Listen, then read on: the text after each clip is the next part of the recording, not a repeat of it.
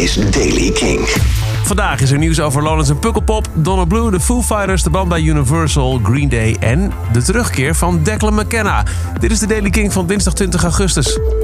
Lowlands en Pukkelpop zijn nog maar net afgelopen, maar nu al is bekend wanneer je volgend jaar je tentje kan opslaan. Lowlands 2020 vindt plaats van vrijdag 21 tot en met zondag 23 augustus. En Pukkelpop heeft bekendgemaakt volgend jaar plaats vinden van 20 tot en met 23 augustus. De Nederlandse band Donna Blue speelt dit jaar op het grote, belangrijke Duitse showcase-festival Reeperbaan. Je hoort zanger Bart.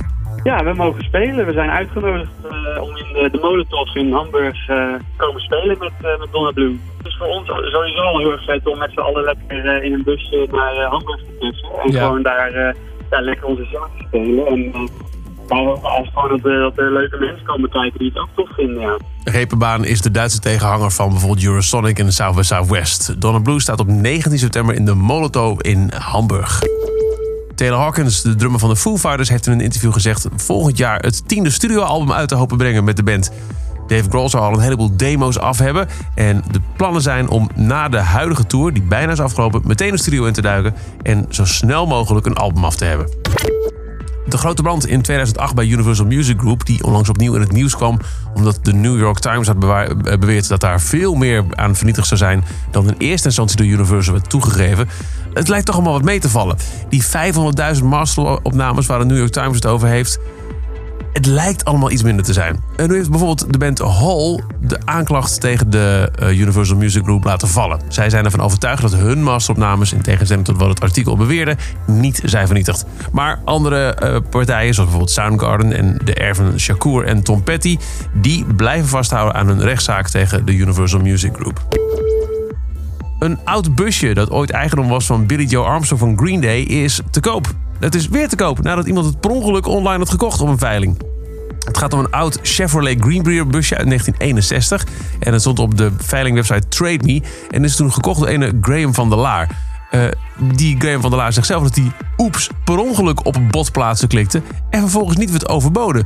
Dus moest hij vervolgens de uh, prijs van bijna 40.000 dollar ophoesten. Dat wilde hij niet. Dus nu staat hij opnieuw te koop. Je kunt hem uh, in één keer kopen. Buy it now, 39.995 dollar. Of uh, je kunt er ook op bieden. Het veilingbedrag begint 2000 dollar lager. Het busje heeft onder meer een op maat gemaakte Green Day nummerplaat... naast de handtekening van Billy Joe Armstrong op het handschoenenkastje. En wie had dat gedacht? Terug, na veel te lang weg geweest, is het wonderkind Declan McKenna. Die een paar jaar geleden ineens, boom, er was met uh, Kids Don't Wanna Go Home in Brazil. En nu heeft hij eindelijk een nieuwe single uitgebracht. British Bombs, de terugkeer van Declan McKenna.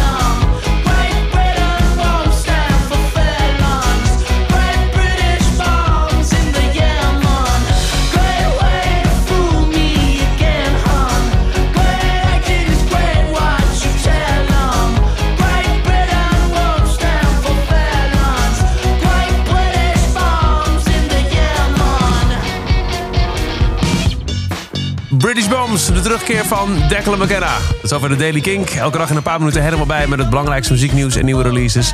Niks missen, luister dan dag in dag uit via kink.nl. Of nog slimmer, abonneer je op deze podcast in je favoriete podcast app. Want dan mis je werkelijk geen aflevering. Elke dag het laatste muzieknieuws en de belangrijkste releases in de Daily Kink. Check hem op kink.nl of vraag om Daily Kink aan je smart speaker.